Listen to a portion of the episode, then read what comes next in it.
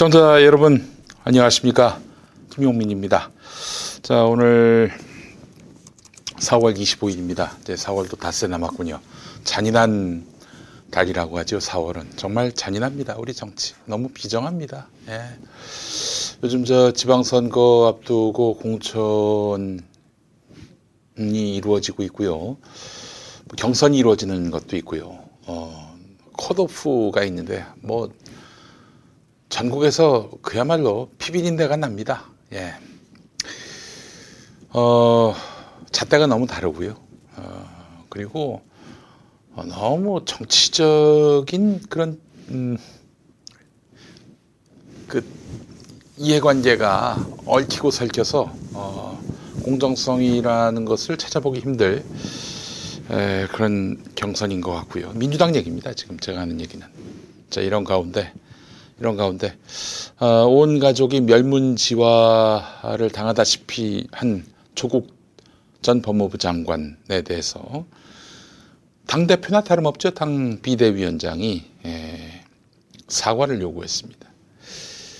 조국 전 장관과 감옥에 있는 또 지금 어, 병을 앓고 있는 것으로 알려진 정경심 교수에게 사과를 요구했습니다. 이 세상에 조국 일가를 비난할 입이 모자라서 어? 조국 비난할 입이 모자라서 이제는 민주당 당 대표까지 나섭니까? 예. 좀 너무 어, 황당하고요. 화가 납니다. 예. 자, 오늘 그 무엇이든 물어보시든가 시간에는 조상호 변호사 모십니다. 조상호 변호사. 제가 게스트 없는 방송을 하려다가 아, 또 이번 지방선거나 뭐 앞으로 어떤 선거든 간에 하여간 후보자는 안 부르는 게 에, 도움이 되겠다. 여러분에게 도움이 되겠다 이런 생각이 들어서 안 모시려고 했는데 조상호 변호사는 모셔야겠다라는 마음이 들었습니다. 예. 아, 지금 제 조상호 변호사님이 그 엉뚱한 곳을 가신 모양인데 1304호에 가 계시는 모양인가 봐요. 예, 예. 그제 좀 안내를 좀 부탁드리겠습니다. 스튜디오에서 지금 모셔야 되는데 예, 지금 아 자, 조상우 변호사와 함께 오늘 뭐 할 얘기가 너무나 많습니다. 조상우 변호사가 또 금천구청장 어, 경선에 이제 도전을 했는데 여러분 아, 또 많이 격려를 해주시면 감사하겠습니다. 우리 편이 많이 가야 되는 거 아니겠습니까? 우리 편이 예, 지방자치단체장이 많이 돼야 또 이 정치 무대에 서야 아, 한국 정치가 달라지지 않겠어요? 뭐 우리 편 우리 편이기 때문에가 아닙니다. 예. 자, 아, 조상호 변호사님 오셨나요? 오시면 바로 모시겠습니다. 예. 아유, 어서 오십시오, 변호사님. 이렇게 바로 오셨어요. 예. 네. 아유, 바쁘시죠? 네. 아유, 변호사님, 그, 저기, 우선 그 금천구청장 선거에 이번에 도전하기로 하셨어요. 네네. 오시자마자 여쭙겠습니다. 예. 아니, 그 경선 일정이 어떻게 되는 거예요? 아직 경선 진행 중인가요? 아니요, 경선 룰이 오늘 발표됐고요. 네. 근데 그게 확실한 이제 그 좀 더 조정이 있을 수도 있습니다. 그래서 기본적인 그 구도는 음. 어 토론을 보고 음. 현장에서 네. 그 직접 현장에 참여하신 유권자들이 투표하는 게 70% 반영됩니다. 오, 그렇군요. 예, 좀 특이한 구조입니다. 그 토론이 있으니까 참 다행입니다. 토론도 없이 그냥 뭐 네. 일방적으로 단수 공천하는 경우도 있고 네네네.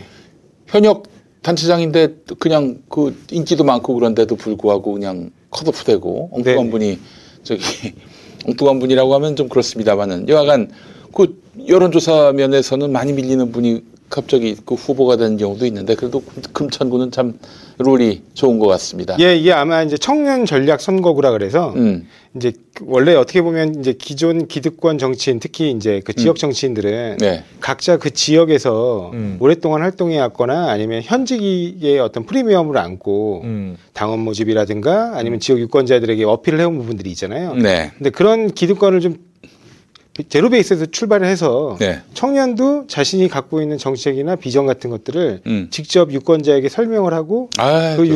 유권자들에게 그 비, 설명드린 그 비전으로 음. 평가받는 네. 그러니까 어떻게 보면 기득권을 좀 배제하겠다는 취지죠. 지역별 기- 아주 좋습니다. 그 룰이 아주 좋은데 네. 또 토론하면 또 우리 조상호 변호사. 아우, 아닙니다. 예, 그래요. 조상호 변호사는 이제 금천구 네, 예, 금천구입니다. 서울 그- 금천구입니다. 사무실도 있고요. 네. 제가 매일 같이 지나오면서 네. 여기 저 사무실이 구로동 아니겠습니까? 네. 금천구를 거쳐오는데 금천구에 우리 조상호 변호사님 사무실이 있습니다. 동네 변호사. 네, 그 네. 구로구가 어떻게 보면 이제 굳이 얘기하면 뭐 형님 음. 구? 음, 그렇죠. 어, 이거 구로구에서 이제 분구가 네, 됐습니까? 분구가 됐습니다. 예, 예, 그렇습니다. 그래요. 자, 우리 어, 조상호 변호사가 만약에 음. 에, 그 금천구청장이 되면 네. 조청장이 되는 거냐? 조청장. 예. 그 달, 달콤한 조청 맛. 아, 그렇죠. 그만 부청장, 조청장. 네. 예, 조청장이 꼭 되시기를 네. 에, 바라시는 분들 많이 계실 겁니다. 자, 오늘 저기 어, 그 이야기도 또 이따 나누도록 하고 참 네. 우리 시청자분들 난리가 났어요. 오늘 네. 여기 어, 이 박지현 비대위원장의 네. 조국 전 장관에 대한 사과 요구. 하, 아니 사과를 몇 번 해야 그 사과가 이제 인정이 되는 걸까요? 아니 조국 전 장관은 청문회 단계부터 사과를 했단 말이죠. 맞습니다. 어, 네. 어떻게 보세요?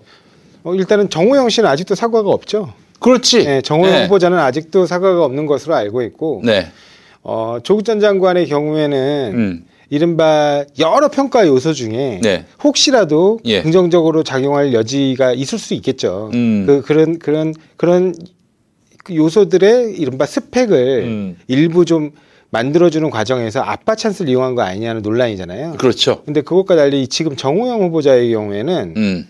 아빠 그냥 다니는 대학에 들어왔어요. 그렇지. 아빠 다니는 병원에 들어왔습니다. 그냥. 그러니까 여기서 얘기하면 굳이 얘기하면 음. 그 저 조국의 아들 딸 음. 조국 전 교수님의 아들 딸들이 음. 마치 서울대 법대 그러니까 서울대 로스쿨을 그냥 들어간 것 같은 거죠. 네. 아버지가 서울대 로스쿨 교수인데 네. 그 서울대 로스쿨의 자녀들이 음. 그것도 한 명도 아니고 네. 아들 딸 둘이 다 예.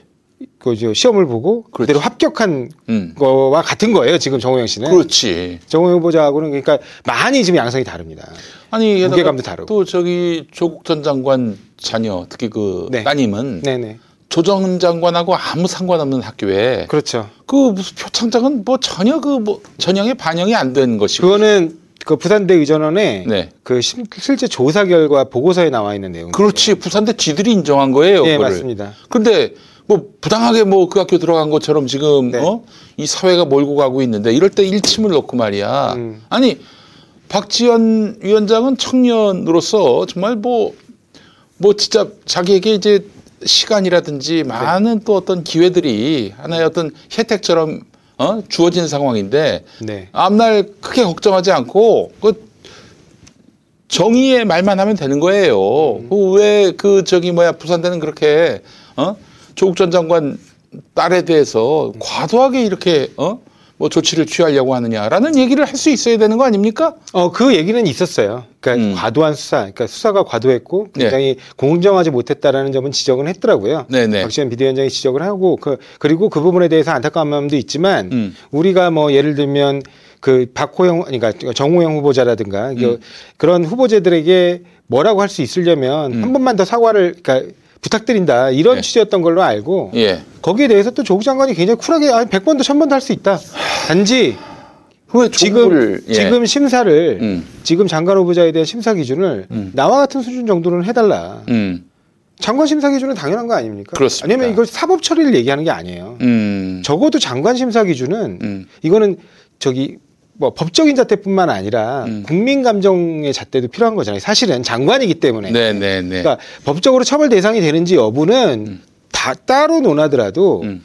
국민 정서법이라는 것도 좀 있거든요. 그러니까 네. 결국에 조국 전 장관도 스스로 내려놨어요. 그럼요. 되게 짧은 기간 음. 기본적으로 자기가 원래 해야만 했고 하려고 했던 음. 어, 검찰 수- 검경 수사권 조정의 초안만 잡아놓고 그렇지. 사실은 바로 내려놨거든요. 그럼요. 아니 그 그냥 끝까지 그 직을 유지할 수 있었음에도 불구하고 내려놓은 게 뭡니까? 그 네네. 자체로 자기 희생 헌신을 한 거예요. 어? 거기다 사과까지 했으면은 뭐 누렸나요? 할 바를 다 했지. 아니 근데 왜 또 다시 조국을 복귀시키냐 이거야. 음. 이거 아무 정치 감각이 없어도 아이고 그러니까 자기가 보는 눈이 제일 정확하다. 이 사고에 사로잡히면은 진짜 많은 걸 놓칩니다. 정말 너무 안타까운 안타까운 상황인 것 같습니다. 자 사실 뭐 그 경선의 룰을 두고 지금 뭐 전국 각지에서 이런저런 말들이 나오고 있고 그래서 어좀 억울하게 이렇게 낙방하신 분들도 계신데 우리 좀 조상호 변호사는 그런 일이 없었으면 좋겠어요. 기회를 떨어지더라도 네네. 기회를 최대한 그 다 보장받고 네네. 어 그렇게 그 선전을 하고 네네. 최선을 다하고 음. 그렇게 해서 그 결과를 기다릴 수 있었으면 좋겠는데 아 지금 뭐또 전국 각지에서 뭐 피비린내 나고 하여튼 그런 상황입니다. 음. 네네. 자 지금 이제 금천구청장 선거에 나오게 되신 이유는 뭐예요? 어, 일단은 제가 금천구에서 음. 애초에 목표로 했던 거는 음, 어, 이 물론 그 중앙 정치의 이슈도 있지만 음, 사실은 25개 선거구 중에 그러니까 25개 구 중에 서울에 있는 25개 구 중에 음. 가장 늦게 태어나기도 했는데 음, 가장 많은 희생을 했음에도 불구하고 가장 낙후된 지역이에요. 음, 가장 가장- 낙후된 건 맞아요. 예. 예. 가장 많은 희생을 했다는 거는 무슨 얘기냐면 음. 사실 서울 발전의 견인차로 그동안 음, 그 공단 지역이 그렇지. 구로동과 예. 그 가산동까지 그렇지. 원래 예전에 다 구로구였으니까 가산 그그 가산 디지털 단지 맞습니다. 가리봉동이었고 예, 맞습니다. 지금은 금천군가요? 금천구 가산동입니다. 아 그렇군요. 그리고 거기 아주 일부 아주 조금 일부가 떼어져서 여전히 구로구에 남아 있는 가리봉동이 조금 있고요. 네. 나머지는 이제 대부분이 이제 그 금천구로 분구되면서 네. 가산동으로 이름이 바뀌었습니다. 그래서 예. 그 거기가 이른바 예전에 구로 삼공단이 있던 음. 지역이고요. 네네. 그래서 어떻게 보면 서울의 공단 지역으로서 음. 서울 발전 내지는 대한민국 발전의 견인차 역할을 해왔고 그렇지. 그게 어, 여, 여러분도 보시면 알겠지만 1호선 라인에 음. 있기 때문에 네. 물류적으로도 그 당연히 이제 그 입지상 구조상 거기에 들어갈 수밖에 없는 구조인데 음. 거기에서 어떻게 보면 이제 과거에는 공단이라는 게 혐오 시설일 수도 있잖아요. 음. 그러니까 그런 것들을 다 감내하면서 뭐 과거에는 네. 뭐그 관점엔 전혀 동의하지 않지만 슬럼가 뭐 이렇게도 그렇죠. 어, 그랬어요. 예. 그렇게 희생을 해왔는데도 불구하고 실제로 음. 그러면 그 어떻게 보면 그래서 그 대한민국 발전을 이루었다면 음. 그 과실이 좀 고루 분배돼야 되는데 그렇지. 서울 안에서도 굉장히 불균형적으로 분배가 됐고 음. 그 중에서도 가장 제대로 그 어떻게 보면 과실을 배분받지 못한 음. 그런 지역입니다. 그래서 네. 지금 아주 단적인 예로만 말씀드리면 음.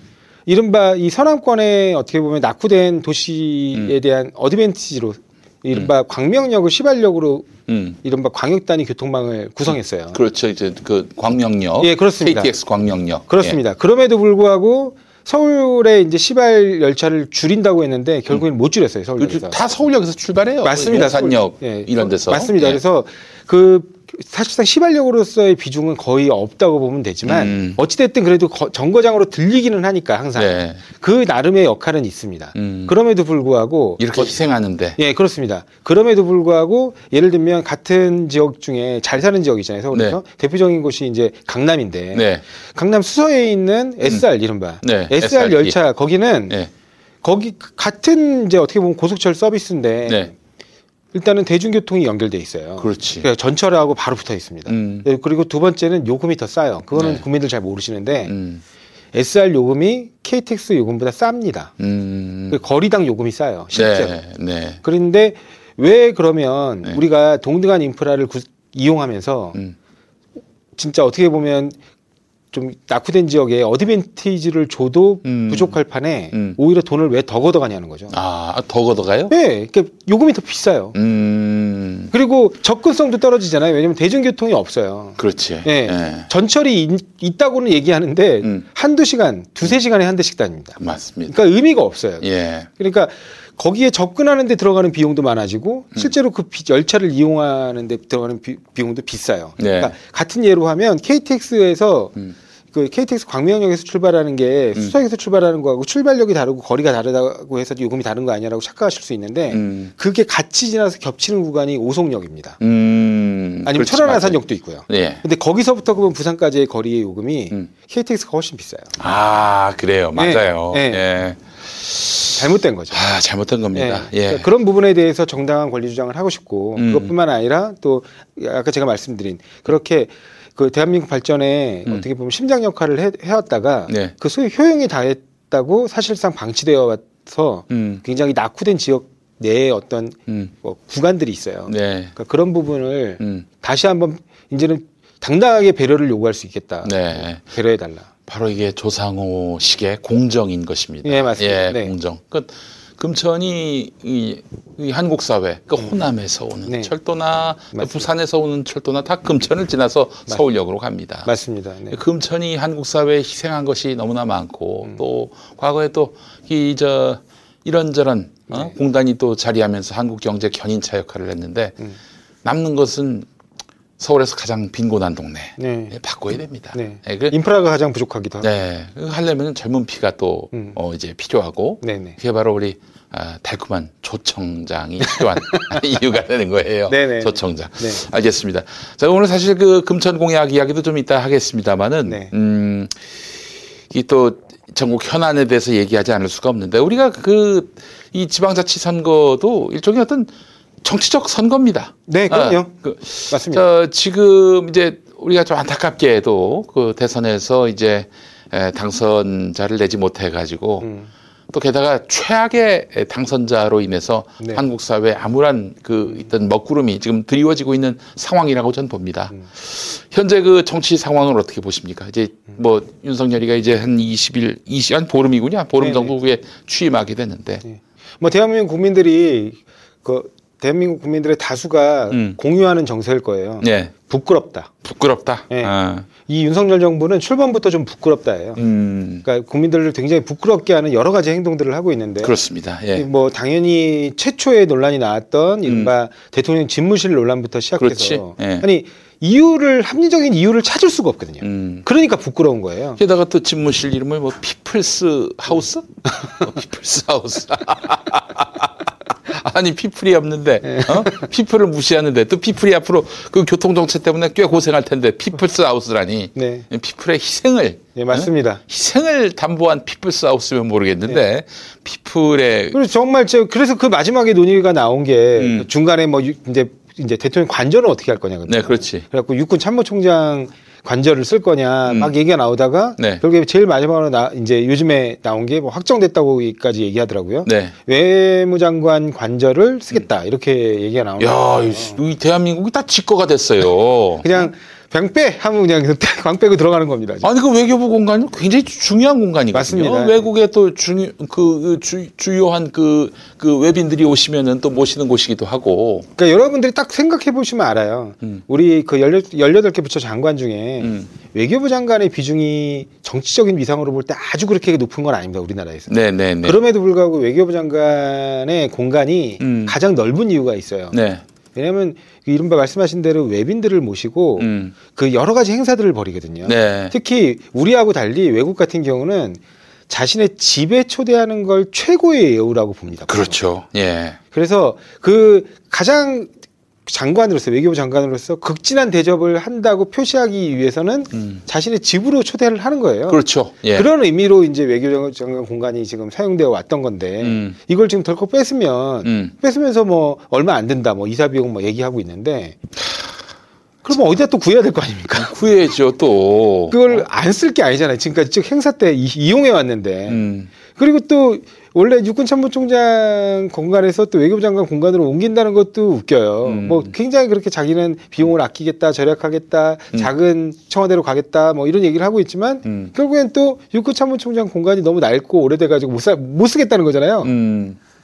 아 진짜 그 국민들께 그렇게 말씀드리기 좀 부끄럽지 않습니까? 지금 국민들 코로나19로 이렇게 힘들었는데 이 집단을 보면은 네. 그 윤석열 집단을 보면은 부끄러운 줄도 모르고 네. 남의 불편함에 대해서 네. 조금도 미안한 마음도 없어요.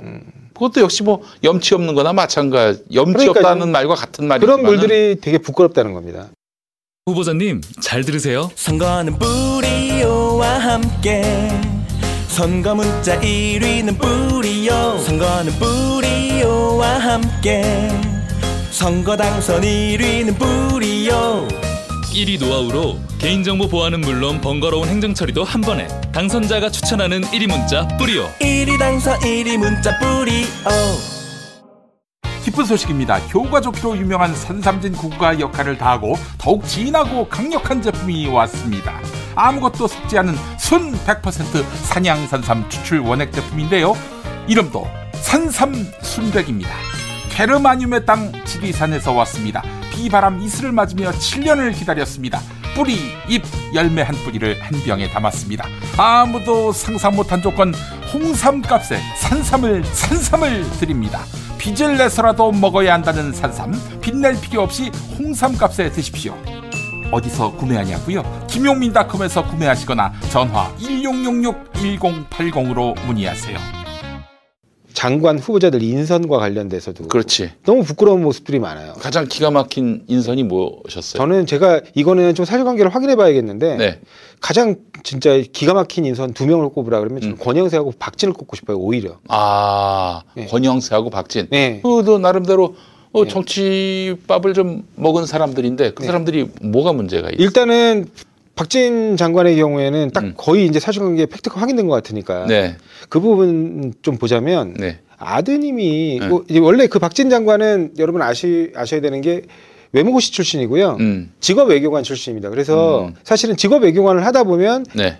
자연스럽게 가족들이 외국을 돌게 되잖아요. 그렇죠. 예. 그래서 그 가족들이 어떻게 보면 우연찮게 그렇게 음. 외국 생활을 하면서 네.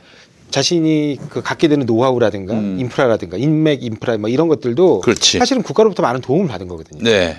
그런데 그분의 자녀가 아, 아들인가요? 음, 아들. 예, 무슨 그 자금 세탁 전문가로 무슨 도박 업체까지 운영하고 있는 그 외국계 법인의 자금 세탁 전문가로 본인을 이른바 예. 비즈니스 SNS에 예. 소개를 하고- 하고 예.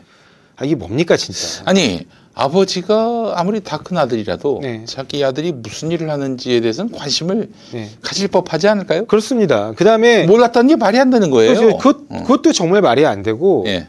결국에 아들이 그렇게 국제 음. 국제 자금 세탁의 전문가로 성장하는데 결국에 그러면 국가의 자원이 일부 활용된 거잖아요. 음, 그렇지. 그 부분에 대한 부끄러움을 느껴야 된다고. 그러니까 이게 법적으로 아 박진 당신은 우리나라 법률상 외교부 장관이 될 수 없어를 얘기하는 게 아니잖아요. 음, 그렇습니다. 이거는 국민의 어떤 눈높이, 국민의 잣대로 좀 봐야 되지 않습니까? 음, 맞습니다. 네. 아, 박진이 그렇고 권영. 네, 그다음에 권영세 장관 같은 경우도 지금 이제 논란이 되고 있는 게 네. 아니 형제가 무슨 저기 투자 범위를 하나 만들어 가지고 네.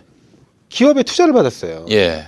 그래가지고 대한방직으로부터 11억 원을 투자를 받아가지고 그렇지. 사실 그 금액에서 조금 뭐 더 얹었던 것 같은데 음. 그걸 가지고 어 미국에 있는 커피빈 본사로부터 홍콩에 음. 네. 어떤 영업권 전체를 갖다가 독점한 거죠. 어. 그 독점 사업권을 따서 예. 그걸 가지고 이제 홍콩에서 사업을 하려고 했던 모양이에요. 음. 근데 결국에는 법적 분쟁이 붙었어요. 네. 왜냐하면 또 다른 이제 독점 사업권을 주장하는 업체가 음. 이- 거기에 이제 새로 있게 되면서 네. 그 업체하고 이제 법적 분쟁을 겪다가 네. 겪고 있는데 법적 분쟁을 겪고 있, 는 와중에 자연스럽게 대한방직은 이걸 손실 처리해서 털고 음. 어. 그러니까 돈을 안 받아도 된다는 거죠. 11억이 무슨 에이름입니까? 아, 이거 진짜. 그러면 이제 그 11억에 대한 권리는 그대로 그 권영세 형제한테 넘어, 넘어간 거죠. 음. 근데 공교롭게 권영세 장관이 국회의원 떨어지고 난 다음에 장관을 하잖아요. 음. 네. 장이 장관급 대사를 하잖아요. 네. 주중 대사로 가거든요. 이명박 정부. 때. 예. 그 주중 대사로 가면서 이른바 MB 정부의 핵심으로 이제 등장한 거죠. 음. 그래서 주중 대사로 간 뒤로 홍콩은 중국이 관할하잖아요. 뭐, 일, 뭐 일국 양제라고는 하지만 네. 중국 정부에서 중, 중국의 총통이 파견돼 가지고 운영하고 있고 지금은 이제 거의 완전히 지배권 넘어오는 상황이지 네. 네. 근데 주중 대사로 간 뒤로 그 중국에서 사업권을 다투고 있는 업체와 합의가 이루어져요. 음. 그러면서 200억 정도를 합의금으로 받습니다. 11억의 종잣돈으로 200억을 만드는 거죠. 정말 참 아주 대단한 수완입니다. 네. 예. 그 거의 20배에 가까운 합의금을 받아내는데 아니 이런 거는 털면 바로 나올 텐데. 네. 그 근데 이런 사람들을 그냥 뭐 아무 거리낌 없이 인선했다는 거는 일단 국민들을 우습게 네. 본다는 것이고 네. 정치를 또 우습게 본다는 건데 이게 지금 집권 초에는 점수를 따야 될 상황이고 또 6월 1일 지방선거 앞두고 있는 상황이라면 더더욱 네. 어, 몸 낮춰야 되는데 아주 뭐 대놓고 이렇게 어, 이게 밀고 나가는 걸 보니까 대놓고 뭐 국민들 뭐 염 염 염 염장- 먹었다고 생각하시든 말든 뭐 그냥 밀고 나가고 있는 건데 이런 정권에 대해서 견제 구 하나 날리지 않고 그냥 어 뭐 뭐 그 뭐 마음대로 하세요 집권하셨는데 마음대로 하세요 이러면은 이제 국민들은 더 무시하게 될 것이고 그럼요. 아 그래서 이 브레이크를 밟을 필요가 있겠다. 네. 그 브레이크는 바로 6일 지방선거에서 네. 강력한 경고를 네, 하는 맞습니다. 것이다. 맞습니다. 이런 생각이 듭니다. 예. 예. 아까 사실은 윤석열 정부가 어, 이른바 허니문 기간이라 고 그러잖아요. 당선. 직후. 예, 예. 그걸 스스로 포기한 거예요. 예. 지금 이렇게 하는 행태는 예. 이게 누구 봐줄 수- 눈 뜨고 봐줄 수가 없지 않습니까? 네. 이게 어떻게 그 뭐 법적인 문제는 당연히 과거 윤석열의 검찰의 그 음. 기준대로라면 네. 진짜 이거는 당연히 벌써 압수수색에다가 체포 구속영장까지 청구돼야 될 사안처럼 보이는데 그렇습니다. 예. 그걸 떠나서 그거는 이제 이른바 수사를 통해 더, 더 많은 사실관계가 수면 위로 확실히 드러나야 판단할 수 있는 부분이고 그렇습니다. 그게 아니라 하더라도 음. 이건 명백히 이해 충돌이잖아요. 음, 맞습니다. 어떻게 장관 아니 그 중국 대사로 있을 때 예. 중국에 있는 기업과 합의금으로 그 거액을 받아내는 게 음. 누구 눈에 공정하고 합리적이라고 이해할 수 있습니까? 아유, 그거는 네. 그 공직자로서 할 수 있는 일이 아니잖아요. 그러니까요. 그거는. 그게 혹시 외교적 이익의 일부를 포기하고 한 거 아닌가 하는 의심까지 들게 되는 거 아닙니까? 진짜 만약에 그렇다면은 진짜 예. 정말 답답한 일입니다. 근데 그 사람이 다시 또 외교하고 아주 밀접한 관- 관련이 있는 통일부 장관 후보자로 지금 올라가 있는 거 아닙니까? 그렇습니다. 굉장히 심각한 상황이라고 저는 봅니다. 이거 뭐 당장 뭐 대통령 부인이라는 사람은 주가 조작에 연루돼 있고요. 네. 그러면 엉망진창입니다. 네. 엉망진창은 넘어서 그것들이- 똥망진창인 상황이라고 볼 그것들이 정말 없어요. 국민들을 부끄럽게 하고 왜냐하면 이게 예. 다 지금 외교안보 관련된 분들이라서 네. 더 부끄럽게 하고 예. 마지막으로 부끄러운 건 음, 정책이 없어요. 정책이 없어. 저도 보통 인수위가 딱 꾸려지고 인수위하면 뭐 뭐 이 새 정부의 100대 과제, 200대 과제 막 발표하면서 막 뭐 이른바 스티브 잡스식 무슨 PT도 동원하고 음. 그래서 국민들한테 이 정부 5년은 앞으로 어떠한 비전과 그다음에 계획을 가지고 여러분의 삶을 청사진을 제시해야죠. 그렇죠 변화시키겠다 예. 이런 것들을 보여줘야 되거든요. 맞습니다. 없어요. 없어. 없어. 네. 야, 거기서 또 부끄럽다. 네. 두 사람 얘기하셨는데 이 네. 법률가시잖아요, 조상우 변호사님. 네. 한동훈 법무부 장관에 대해서도 할 말이 많으실 것 같아. 한동훈 법무부 장관도 일단 법 위반이 있어요. 음, 너무 웃기는 것들이죠. 법 위반. 네, 어. 위반들이 있어요. 예. 왜냐하면 이제 본인이 얘기한 그 농지법 관련해 가지고 아 농지는 상속받은 경우엔 판례상 괜찮다. 판례상. 예, 뭐 인정, 그거는 인정하겠습니다. 예. 근데 또 하나 이제 용인 땅 증여받은 부분이 있단 말이죠. 네네네. 어 그거는 지목이 네. 농지가 아니다라는 거예요. 예. 근데 지금 농지법 보면요, 예. 지목 여부, 그러니까 공부상 표시 여부와 관계없이 네. 실제 농업에 이용돼, 그러니까 농사에 이용되고 있으면 농지입니다. 음. 만약에 그걸 몰랐다면 법무부 장관 자격이 없는 거지. 네, 그런 무능한 실력을 가지고 예. 농지법 위반자들 때려잡았다는 거잖아요. 음. 어, 그, 뭐 마치 백성처럼 음. 그것도 문제고요. 네. 음. 그거를 알면서 이런다면 그게 무슨 정의부 장관입니까? 영어로 읽으면 정의부잖아요. 그렇죠, Ministry of. Justice 아닙니까? 예, 예. 정의부 장관에 걸맞지 않다. 예. 그렇게 말씀드리죠. 아, 그래요. 그 법무부가 그렇군요. 네, 예. 그렇습니다. 로가 아니라 그냥 예, 저스티스. 이- 예, 저스티스입니다. 어. 정의를 실현하라고 앉혀놓았더니 예. 정의를 실현할 만한 사람을 앉혀, 앉히라고 했더니 음. 자기의 신복을 앉혀놓고 이게 뭐 하는 짓입니까? 음, 그렇죠. 그것도 한동훈 시킨 거는 이제 자기 대선 주자로 키우려고 뭐 그럴. 가능성도 저는 충분히 있다고 봅니다. 또 정권을 경호할 목적. 그렇죠. 자신의 그리고 퇴임 이후까지 담보하는 목적이죠. 그렇죠. 예.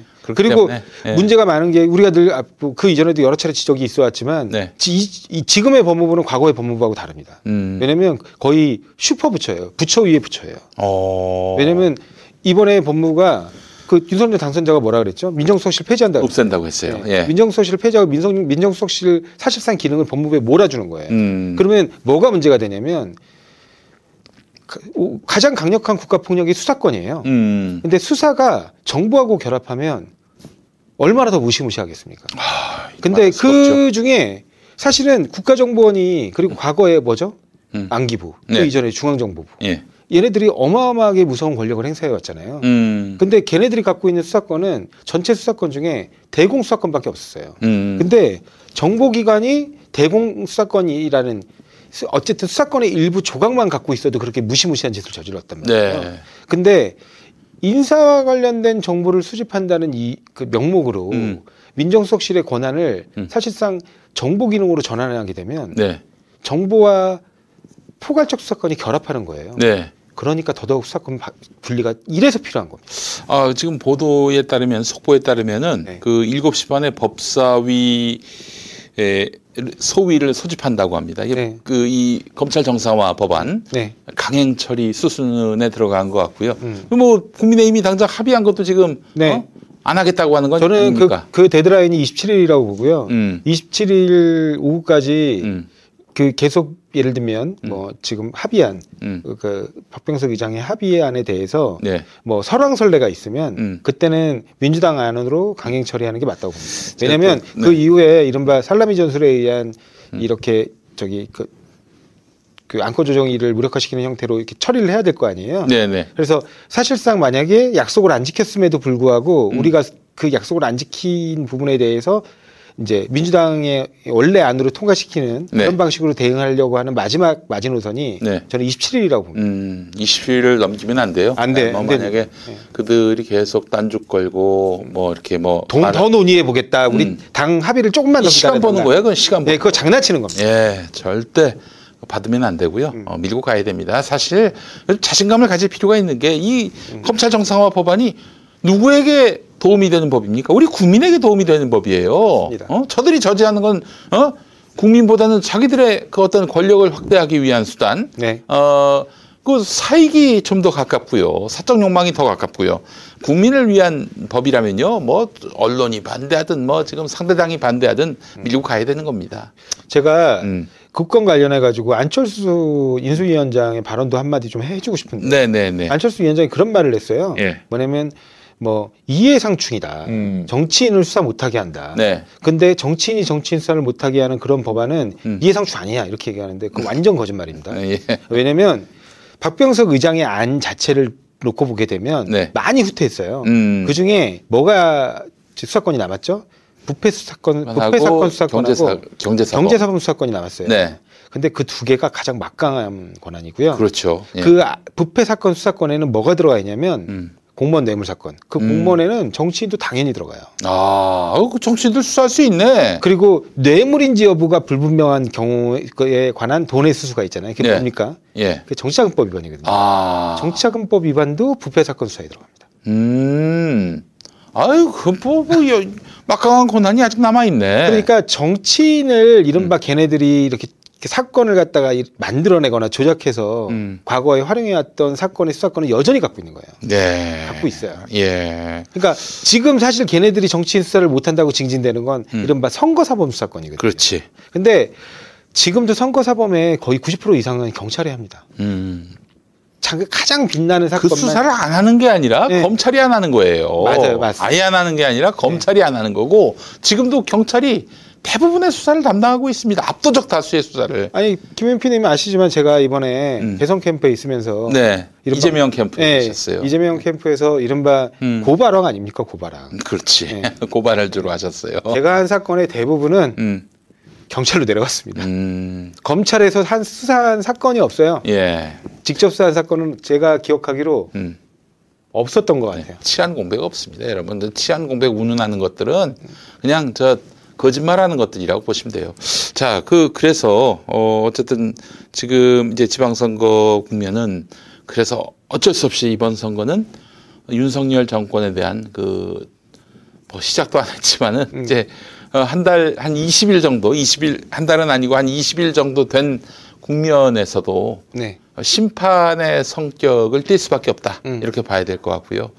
그런 의미에서 금천구에서는 좀 압승을 하시는 게 원래 그 금천구가 민주당이 그 네. 굉장히 강한 지역으로 알고 지역구입니다. 있습니다. 맞습니다. 예. 네. 그리고 후보자 경쟁 후보자가 몇 명이에요 민주당 내에서. 총 4명이고요. 예. 그러니까 현직 구청장하고 그다음에 음. 현직 구의회 의장, 네. 그러니까 재선 구의원이 있는데 네. 그두 분이 이제 이른바 현직이고, 아이고 만만치 않구나. 예, 그다음 예. 저와 예. 그다음에 이제 박희정 후보라고 예. 이제 30대 여성 후보입니다. 그래서 음. 여기 네 명이 출마하게 되어 있고요. 네. 그, 그래서 이거는 이제 이- 우리 금천구와 강서가 이른바 청년 전략으로 음. 묶여서 네. 어, 같이 어떻게 이렇게 구- 그 시민공천 배심원이라 그래서 네. 네. 그 시민들 서울 시민 전체를 대상으로 이제 그 시민 배심원을 모집해서 음. 그분들 앞에서 연설과 토론을 한 다음에 네. 그 현장 투표하는 방식으로 결정. 아 그래요.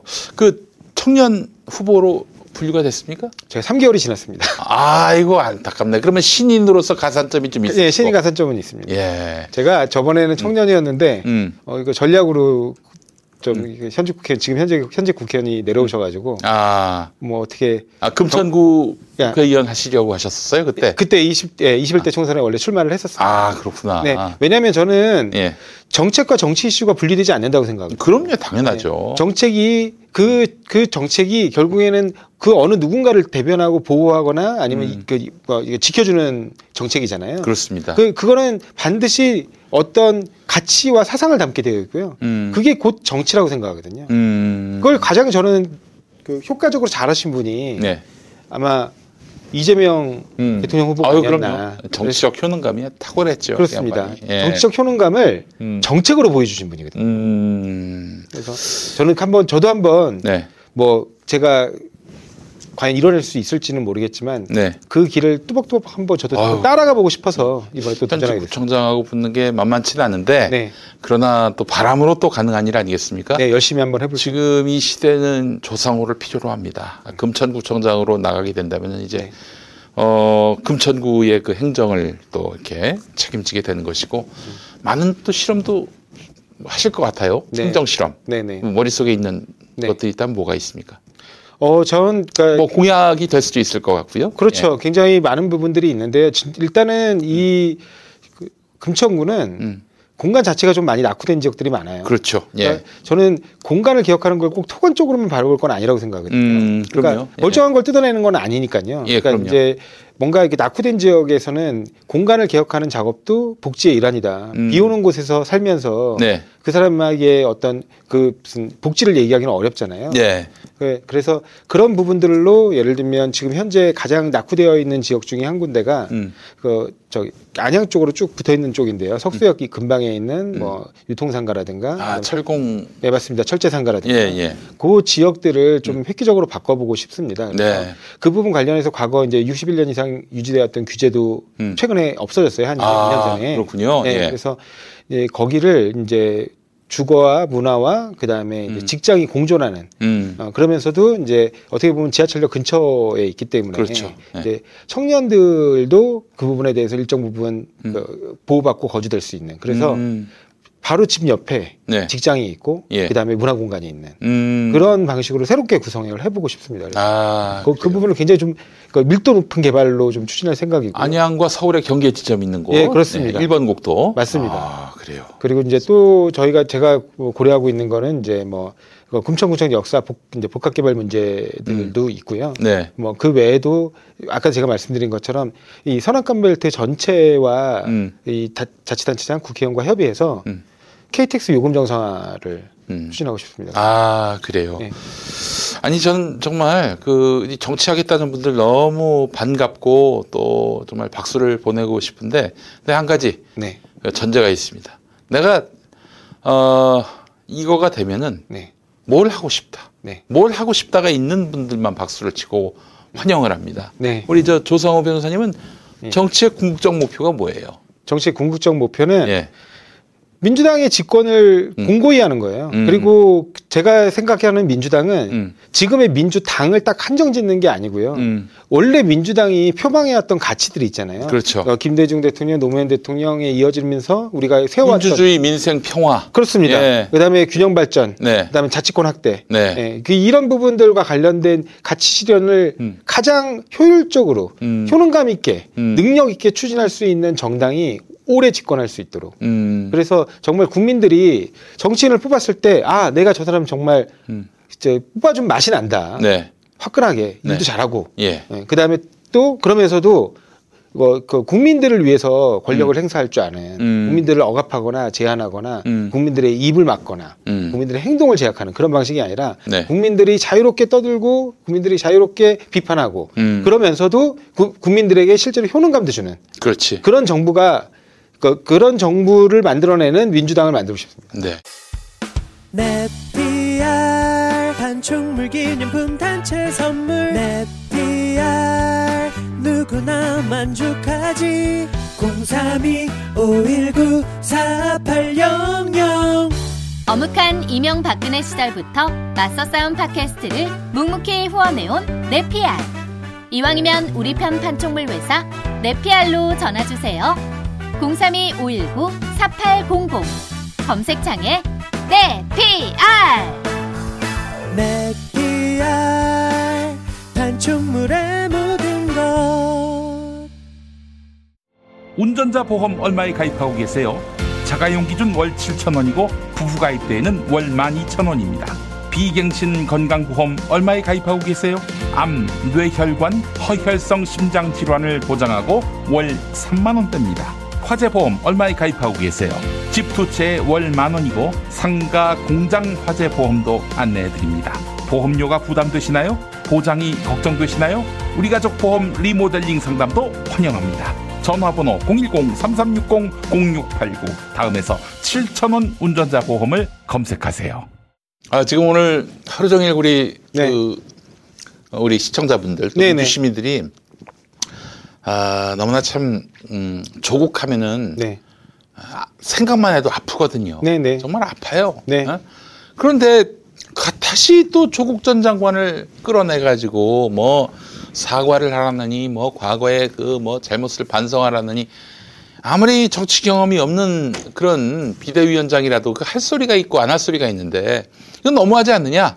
제가 예. 그러니까 지금 문제가 되고 있는 것들이 뭐 이른바 인턴 증명서, 뭐 네. 표창장, 뭐 예. 이런 것들이었지 않습니까? 그렇습니다. 그 그런 그런 부분에 대해서 네. 아 어찌 됐든 이른바 아빠 찬스로 보일 여지가 있었던 부분에 대해서 정말 음. 머릿속에 사과드린다고 여러 차례 사과를 하셨어요 이미. 그럼요. 네, 조 교수가 이미 사과하셨고. 아니, 또- 아니 사과를 하고 또 하면요. 네.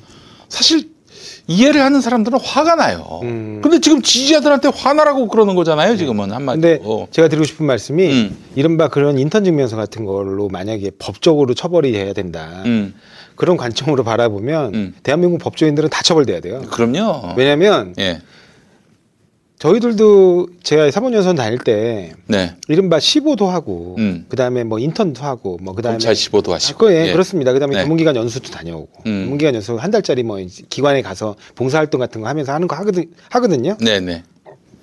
그러면 거기 실제로 음, 무슨 시간 채워서 하고 이러는 거 없어요. 그냥 가서 기록 받아가지고 자- 네. 그냥 음, 하고 다시 갖다 주면서 자기 기록 검토 보고서 하나 내면 네. 그냥 매일 출근했다고 표시합니다. 아, 그거 누구보다 제일 잘하는 사람이 아마 윤석열 당선인 본인일 거예요. 본인일 거예요. 예. 그리고 중간 중간에 나와서 술 한잔 하라고 나오라고 하죠. 음, 근데 생각해 보세요. 우리는 공무원입니다 그때. 네. 공무원도 이렇게 하는데 음, 그 당시에 그분들은 고등학생이었어요. 네. 고등학생 무슨 인턴이 뭘 그럼 고등학생 인턴이 무슨 돈 받고 하는 인턴도 아니고 만약에 그걸 정말 그렇게 가혹하게 시키면 네. 그거는 부당 노동행위 아닙니까? 그럼요. 예. 예. 미성년자를 상대로 그렇게 노동 착취하는 거 아니에요? 여기 대마 시안 같은 경우 참 이 노동자를 위한 직장으로 알고 있는데 네. 그 우리 반드시 휴식권을 보장해줘서 음. 세 시간 일하고는 반드시 또 휴식을 하셔야 되는 걸로 알고 있어요. 참 네. 너무 좋은 음. 그런 룰인 것 같은데 네. 어, 그 고등학생들한테 그렇게 뭐 꽉 채워서 일하지 않았다고 뭐라고 한다? 그것도 일했는지 안 했는지 어떻게 알아요? 네. 어, 그때 무슨 CCTV가 있었던 것도 아니고. 그리고 가장 중요한 게 뭐냐면 예. 그 친구들이 일을 할 수 있는 능력이 없잖아요. 고등학생이니까. 그럼요. 아예 사실은 인턴 온다고 그러면은 일하시는 분들은 짐처럼 여깁니다. 음. 그럼요. 예? 아니 애들을 붙잡아 놓고 교육을 할 수가 없고 그냥 음. 시키는 것이 있다면 뭐 복사해 와라 뭐 하라 이런 단순 노동 정도인데. 보통은 그냥 음. 어떻게 하냐면 아니 변호사들도 시간당 자기가 바빠요. 음. 굉장히 일도 많고 그다음에 그 시간 가- 그 변호사한테는 그 시간이 돈입니다. 음. 그런데 그걸 어떻게 그렇게 다 뭐 인턴으로 관리하겠어요? 보통 네. 어떻게 하냐면 예. 어 무슨 책을 주거나 네. 아니면 뭐 이렇게 이 법률과 관련된 음. 어떤 이슈나 칼럼이나 이런 네. 거좀 읽다 가고 음. 나중에 뭐 소감이 있으면 소감 같은 거 하나 써서 내라. 네, 그렇지. 그 정도가 끝이에요. 음. 그러면 일주일 인턴 교육 그냥 도장 찍어줍니다. 네. 그 근데 그거를 다 무슨 초, 뭐 초시계제듯이 음. 너몇 시간을 나왔네, 그날은 출근을 했네, 안 했네. 무슨 고등학생이 왜 출근을 합니까? 음. 그러니까 조국을 거론하는 거는 진짜 그건 패착이고 큰 어, 결례입니다. 결례예요. 이거는 정말 해서는 안 될 말인데 도대체 누가 옆에서 어, 이번에 조국을 좀 조언하십시오. 조국에 대해서 거론하십시오라고 얘기했는지 아, 참 답답합니다. 저기 조국 전 장관은 어떻게 해야 합니까? 계속 이렇게 가만히 계시면은 아니 오늘 입장을 밝히셨더라고요. 입장 밝히셨는데 네. 뭐그 차원이 아니라 예. 아니 그 조국 장관께서 스스로 말씀하신 것처럼 음. 그 공정의 잣대를 대서 이번에 청문회 준비에 응해야죠 민주당은. 음, 아니 그 차원을 넘어서서는 음. 정치를 해야 한다고 봅니다. 음. 이, 이 차원까지 왔으면은 네네. 어, 이 차원까지 왔으면 이제 뭐 법이나 뭐 이른바 법비라고 불리는 자들은 음?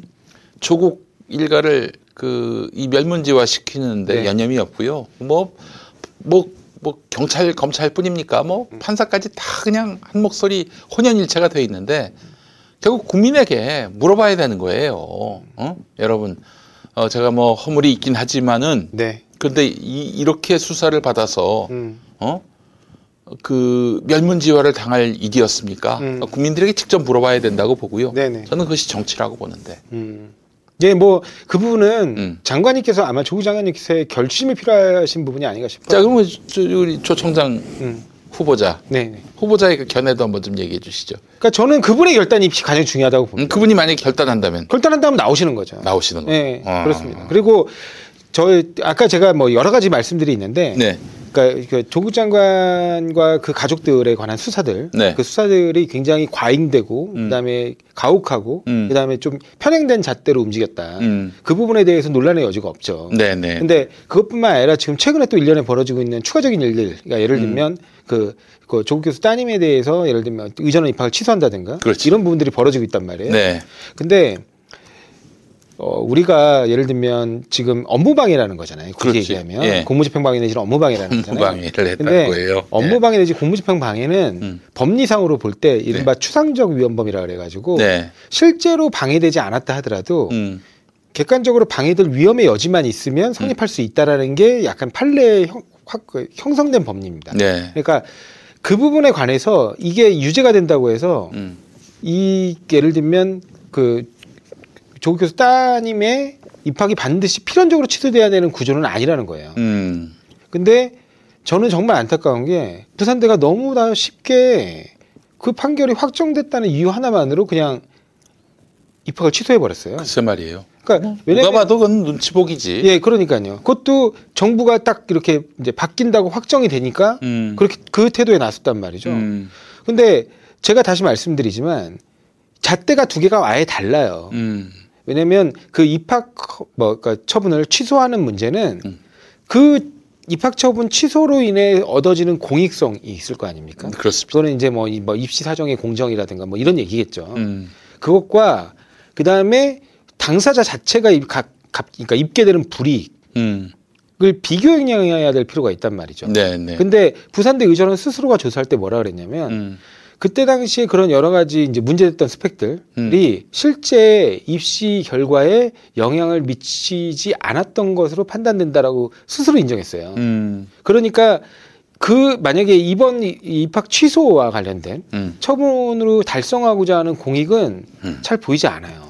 아니면 그래서 그래서 도대체 무슨 공익이 실현되냐 이거예요. 도리어 그렇습니다. 근데 스승들이 말이죠. 네. 학생 하나가 지금 곤경에 휩싸였다면은 음. 자기 목을 걸고 지켜야 하는 게 스승 아닙니까? 네네 근데 뭐 입학할 때 아무런 변수가 되지 않았던 음. 것임에도 불구하고 그걸 갖고 어 학생을 잘라 네. 어그 입학을 취소해. 그러니까 근데 또 다시 거꾸로 보면 음. 그걸로 인해 이, 이 얻는 그 이제 입게 되는 불이익 당사자가 입게 되는 불이익이 있잖아요. 그렇죠. 그 네. 불이익이 예를 들어서 예를 들어서 음. 입학 초기에 이런 일이 터져가지고 네. 그때 취소했다. 네. 그때는 상대적으로 좀 적겠죠. 음, 그렇죠. 예. 근데 지금 그 조국 장관님 따님 같은 경우는 음. 부산대 의전원에 입학을 해가지고 음. 그뭐몇 년인가요? 3년인가요? 그 네. 하여튼 그 의전 4년인가요? 그러니까 의전원 전 학기를 다 마치고 네. 거기서 인턴도 마치고 뭐 그때 그때 그리고 이제 병원 이제 수련의로 넘어가는 구조 아닙니까? 네네. 그러니까 지금 이미 다 그 굉장히 오랜 기간 동안 음.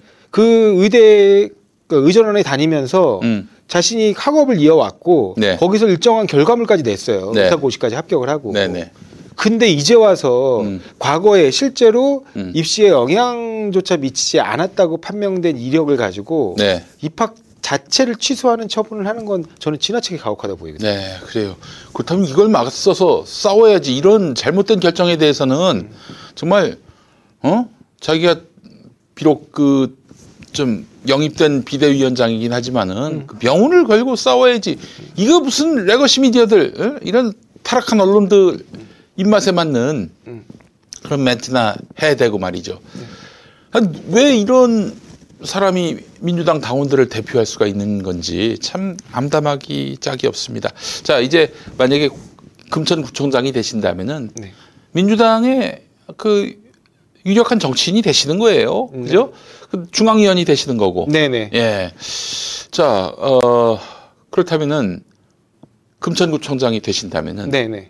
당대표는 누가 돼야 합니까? 8월에 있는 전당대회에서. 저는 이재명 후보님이 나오시면 이재명 후보님 될 거예요, 그냥. 음, 음. 뭐 그거는 왜 별, 그러니까 변수가 안 된다. 아니 지금 또 얘기 들어보니까 네. 우리 저 수박들이 말이죠. 네. 어? 지금 이런저런 당권을 동원해가지고 또 지역구 국회의원 많잖아요. 네네. 그렇게 해가지고 저 어? 자기 자기가 낙점한 사람을 네. 어?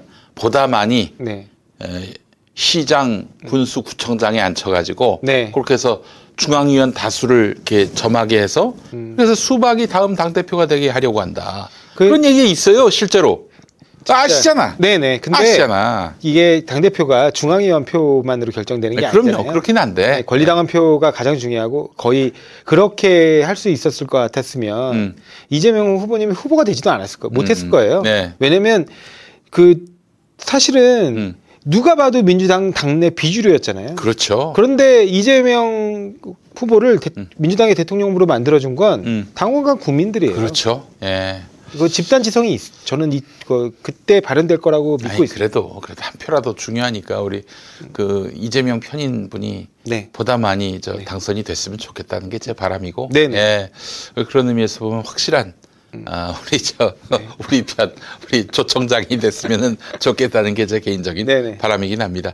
아 그렇게 된다면 이제 민주당은 더 이상 지지자들을 이렇게 열받게 하지 않고 네. 어그 마음을 대변하면서 아니 지지자만 바라보고 가도 돼요. 네, 그렇습니다. 어? 지지자를 이렇게 부끄러워하고 어? 그 무슨 뭐 쓰레기 취급하듯이 이렇게 바라보고 이 사람들 얘기에 우리가 동화되면은 안 된다. 네. 이러면 당이 완전히 에, 강경파에게 휘둘리고 그렇게 해서 망조가 된다. 이 사고를 가진 인간들이 지금 자꾸 당권을 갖고 또 어? 스피커 노릇을 하니까 네. 민주당이 완전히 그 뭐 뼈대도 없는 정당처럼 이렇게 낙인이 찍혀 있어요. 이번 주 리얼미터 여론조사 보니까 민주당 지지율이 좀 더 빠져가지고 격차가 그 최대치로 벌어졌다. 누구 때문입니까 그게? 근데 보니까 특히 음. 기존 민주당 지지자들 중에서 많이 빠졌다. 그러니까 예, 그렇게 나오더라고요. 예. 그러니까 다음에는 이제 좀 이벤트 정치 그만하고요. 네네. 일할 수 있는 정치인들 그리고 당의 앞날과 이 국가의 미래를 내다보면서 네. 헌신할 줄 아는 희생할 줄 아는 그런 사람을 좀 뽑아야지. 이거 맨날 그냥 어, 썩어 빠진 언론들한테 네. 내가 어떻게 멘트를 해야 내 멘트가 보도가 될까? 음. 어? 언론들이 나를 민주당 안에서 크, 정의로운 소수파로 이렇게 비춰줄까? 네. 이국리를 하는 인간들 정리해야 됩니다 이제. 어? 아니 그런 말이 있지 않습니까? 아내분 말 잘 들으면은 자다가도 떡이 생긴다. 지지자 말 잘 들으면요 네. 자다가도 떡이 생겨요. 그러니까 저는- 정치적 미래가 생겨요. 저는 심지어 뭐 이렇게 서로 간의 의견이 다를 수 있고 음. 그래서 각자 의견이 표출되더라도 음. 만약에 그게 당론으로 정해지면 그럼 그때는 정말 일사불란하게 움직여야 된다고 생각합니다. 그게 그러, 그렇게 안 하면 뭐 하려고 정당 정치를 하겠습니까? 음. 아니 이해를 할 수가 없어요. 네. 아니 왜 이렇게 그 자기 당 당원들을 부끄러워합니까?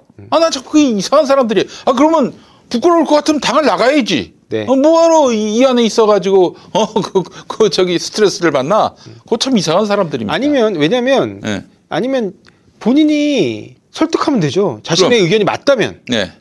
아니 설득을 하려면 당원을 만나가지고 설득을 해야지. 왜 그럼요. 맨날 초중동 찾아가가지고 거기서 이쁨 받고 말이야. 그렇죠. 어? 그래서 이런, 예. 그당 내에서의 의견의 다수를 만들어내야죠. 그럼. 그리고 그걸 못 만들어냈다면 인정하고 음. 당원들의 뜻에 따라가는 게 음. 어, 정당에 소속된 음. 어떻게 보면 기성 그 정치인이잖아요. 그럼요. 그로서의 책무라고 저는 생각하거든요. 네. 그래서 하여튼 뭐 이젠 이벤트 정치는 끝내고 일할 수 있는 사람을 전면 배치해서 네. 효능감 있는 정당으로서 국민들에게 선택받고 그렇게 해서 다음 집권을 돌릴 수 있어야 됩니다. 이 네. 순위 구라들 이빨들 어? 아무짝에도 진정성도 없는 오로지 언론한테 이쁨 받으려고 어 저렇게 어? 그 이빨을 에? 그렇게 흔들어대는 이런 인간들 이제 정리해야 됩니다. 두 번 다시 이런 이들이 어? 일은 안 하고 오로지 NATO지 no action talk only 어? 이런 인간들이 민주당의 주류가 돼가지고 그동안 민주당이 굉장히 그 그동안 곤경에 처했고 심지어는 정권까지 내줄 수밖에 없었다 이런 말씀을 드리고 싶습니다.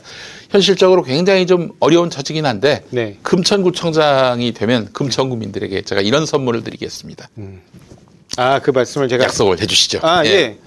저는 금천구에 제가 만약에 금천구청장이 된다면 음. 아까 제가 말씀드렸던 어떤 공간을 혁신적으로 개혁하는 일뿐만 그렇죠. 아니라 그 외- 교육도 관심 많아요. 맞습니다. 왜냐하면 제가 예. 그뿐만 아니라 거기에 기업이 유치돼서 그 기업의 협의체를 만들게 해서 네. 기업 협의체가 실제로 기업 대학 그러니까 기술 대학 형태의 기업 그렇지. 대학들을 직접 만들고 직접 커리큘럼을 짜서 운영하게 하는 음. 거기에 거기서 투자한 만큼의 매칭 펀드로 네. 공공 자금을 교육부나 예. 그다음에 중, 그 중소벤처기업부나 협의를 협의를 해서 음. 같이 만, 그 매칭 펀드로 일원해서 대학을 만들어내는 그래서 노동자들이 뭐 어디 딴 대학 갈 거 없이 그 회사에서 맞습니다. 공부를 해가지고 네, 학위를 얻는 예, 이런 맞습니다. 구조. 예, 그래가지고 거기서 예를 들면 또 그 내부의 도심 캠퍼스 형태로 아시겠지만 뉴욕 같은 데 가면 음. 뉴욕 대학 같은 경우도 실제로 캠퍼스가 따로 없어요. 네. 예, 그냥 다 그럼요. 도심 내에 건물 사이사이로 흩어져 있거든요. 네. 그러니까 그렇게 해서 정말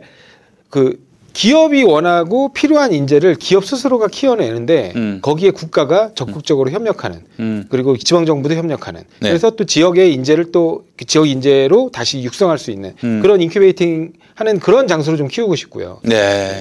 뭐 그다음에 제가 아까 늘 말씀드리지만 여기에 그 이른바 경부축 벨트를 중심으로 해 가지고 지금 낙후되어 있던 그 네. 지역들을 다 그 어떻게 보면 산업들을 유치해 가면서 네. 거기를 뭐 너무 좀 진부한 표현이긴 한데 4차 산업혁명을 이끌어내는 어떤 그 음. 이제 중심 산업을 유치할 거고요. 네. 그 와중에는 당연히 이제 콘텐츠 산업도 들어가잖아요. 네. 그 콘텐츠 산업에서 이렇게 어떻게 보면 진보적인 목소리가 음. 크게 울려 퍼질 수 있는 아, 그럼요. 예, 예. 그런 이제 컨텐츠가 생산되는 그런 전초 기지로 만들 필요가 있지 않을까. 음. 거기에 금천이 앞 앞장서서 나서는 네. 그러려면 젊은 바람이 필요해요. 예 그렇습니다. 그래서 어. 그런 부분을 좀 기획하고 있습니다. 예, 그래요.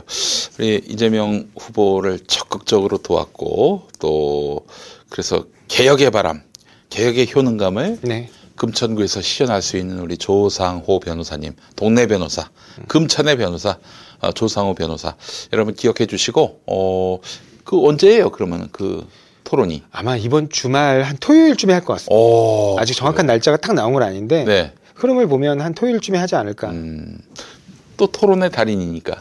아, 열심히 준비해야죠. 예, 네. 그래요. 많이 부족한데요. 예. 최선을 다해서 제가 갖고 있는 비전과 그다음에 제가 지금까지 그 해왔던 음. 여러 가지 저의 어떤 이력과 경력들을 음. 잘 설명드려서 선택받을 수 있도록 노력해 보겠습니다. 아시죠? 우리 저 그 측면 승부 유료 버전에 함께하는 우리 조상호 변호사님, 예, 이동영과 김용민이가 응원하는 우리 조상호 변호사님 이번에 우리가 뭐 기여할 바가 없네. 뭐 여론조사라면은 뭐 열심히 또 조상호 네. 이름 좀 알리고 여론조사도 들어가고요. 여론조사도 들어갑니까? 그리고 그 현장 패널들이 예. 여론조사 기관에 소속 된 그 회원 패널들에서 아. 무작위 추천이에요. 아 그래요. 네, 예. 서울 지역 시민 중에 아 여론에 민감하신 분들. 네, 그렇습니다. 예, 예, 그래요. 이제 그 지난번 참 금천구는 그 대선 결과가 어떻게 나왔어요? 어, 원래 대선 결과는 당연히 저희가 이겼고요. 음. 이제 근데 보궐선거에서는 졌었습니다. 아 그래요. 네. 음. 자 지금 뭔가 금천구도 그 위험 신호가 있습니다. 네. 예. 금천구에 새로운 소방수가 필요한 때가 왔다. 여러분 기억해 주시고 우리 조상호 변호사님 예, 많이 많이 또 어, 응원해 주시면 감사하겠습니다. 우리 또 시청자들께 또 하실 말씀 있으시면. 아, 예, 여러분. 하여튼 음. 지금 음. 굉장히 새 정부가 출범하고 있음에도 불구하고 정상적이지 않아요. 음. 누가 보더라도. 네. 근데 이것들을 예를 들면 새 정부 출범에 협조한다는 의미로 음. 마냥 박수를 쳐주기에는 너무나 심각하고 그 문제 있는 하자들이 많기 때문에 네. 그 부분을 정확히 지적해줘야 된다고 생각하고요. 네. 국민들이 24만 표의 아까운 음. 그, 그 어떤 석패를 남긴 건 일단 제가 볼 땐 그렇거든요. 민주당이 이제 부동산 정책을 비롯해 가지고 몇 가지 이제 국민들께 굉장히 힘들게 고통을 드렸던 부분에 대해서 이제 이번에만큼은 너희들이 모든 예를 들면 지방 정부부터 시작해서 중앙 정부, 국회까지 갖고 있었음에도 불구하고 성과를 못 낸 부분이 있지 않냐. 음. 이런 부분에 대한 비판의 회초리였던 것 같고요. 네. 그럼에도 불구하고 24만 표라는 아까운 표 차이까지 밀어주신 건 음, 국회는 똑바로 견제해라. 음. 너희들이 갖고 있는 국회 권력을 그렇지. 지금 윤석열 정부의 위태로운 모습들을 안심할 수 없으니 음. 강한 회초리로 여기고 철저하게 견제 감시해라. 저는 음. 이런 뜻이라고 생각합니다. 그래서 네. 국회가 그 감시 견제 기능을 절대 포기해서도 안 되고 음. 그다음에 지방 정부 마찬가지고요. 음. 지방 정부도 중앙 정부의 폭주를 음. 적절한 수준에서 자기가 갖고 있는 행정 집행권으로 네. 저지해야 된다고 생각해요. 네. 그래서 저도 뭐 예전에 그 이재명 후보님이 음. 그 해왔던 것처럼 네. 저도 만약에 금천구청장에 당선된다면 음. 금천구의 행정 집행을 하는 데 있어서 만약에 윤석열 정부의 폭주를 저지할 수 있는 수단이 있다면 음. 적극 강구하겠습니다. 네, 알겠습니다. 자, 조상우 변호사님 오늘 나오셔서 감사하고 네. 주말에 선전하시길 빌겠습니다. 네. 네, 파이팅 하시고요. 예, 열심히 하겠습니다. 감사합니다. 네, 감사합니다. 자, 오늘 뭐 박지원 비대위원장 관련해 가지고 많은 분들이 의견을 주고 계시는데 제가 몇 가지 글 좀 한번 모아봤어요. 남타임스라는 필명 쓰시는 분, 요즘 청년이 벼슬이라더니 좀 축혀 세워줬더니 기고만장하구나. 독립운동가들이나 민주화운동 유공자들이 못된 법원에서 억울하게 유죄 판결을 받았다. 그러면 그들도 국민에게 사과해야 하는가? 이런 글을 남기셨고요. 연무웅 선생님이라고 문학평론가, 국힘당 이준석, 민주당 박지현, 정의당의 또 누구들. 이 사람들이 청년 세대를 대표하는 정치인 맞나? 그들은 청년 정치 운동 속에서 성장했나? 아니면 기성 정치인들에 의해서 낙점받았나? 암담한 기분으로 묻는다라고 하셨고요. 자, 그리고 송영성님, 정치인이라면 유명하든지 돈이 많든지 능력이 있든지 자기 철학이 확고해서 인정받든지 지지자가 많든지 정치 경력이 많든지 정치권에 어떤 정상적인 부채 의식이 있든지 하여간 그런 게 있어야 하는 거 아닙니까? 젊은 나이인데 완장 의식이 있는 것 같아서 안타깝습니다. 완장 의식은 국민의 힘 당에나 어울립니다. 자, 그리고 황교익 선생 아시죠? food 칼럼니스트. 조국과 그 가족은 가슴에 표식이라도 달고 다니라는 것일까요? 어찌 그리 잔인한지요? 다들 돌멩이를 던지니 나도 던져야 한다고 생각하세요? 사람답게 삽시다. 사람이 먼저입니다라고 하셨고 우희종 서울대 교수님 젊다는 것 경험의 한계를 인정하는 겸손함이 없을 때 잔인해진다. 문화혁명 때 젊은 홍위병들의 모습이 그러했다. 이미 몇 차례 사과한 조국 언제까지 또 사과해야 하는가? 타인의 공감에 대한 타인의 고통에 대한 공감이 n번 방에서 작동했다면 어떻게 개인과 가족에 대해서 작동하지 않는지 의아할 뿐이다. 이미 젊다는 의미도 사라진 노회한 정치적 판단인 것인지 프로메테우스를 생각합니다 라고 하셨고 이경 어, 전 부대변인이시죠. 예. 잘못했다고 수없이 사과한 분이다. 잘했다는 것이 아니지 않는가. 뻔뻔하게 버티고 있는 게 아니지 않는가. 어디까지 더 사과를 해야 하는가. 박지현 위원장 그만하시라. 네, 이런 글이 있었습니다. 여러분의 마음도 그러하실 겁니다. 예. 정말 하, 젊다는 것, 경험의 한계를 예, 인정하는 사람을 비대위원장으로 세우든지 말든지 합시다. 이벤트 정치 이제 그만해야 합니다. 예. 자, 오늘 마치겠습니다. 고맙습니다. 김용민 브리핑과 함께한 시간 어떠셨어요? 구독하기, 별점 주기, 댓글 달기, 후원하기로 응원해주세요. 이 방송을 유튜브 김용민 TV를 통해서도 만날 수 있는 거 알고 계시죠? 그럼 다음 시간에 다시 만나요.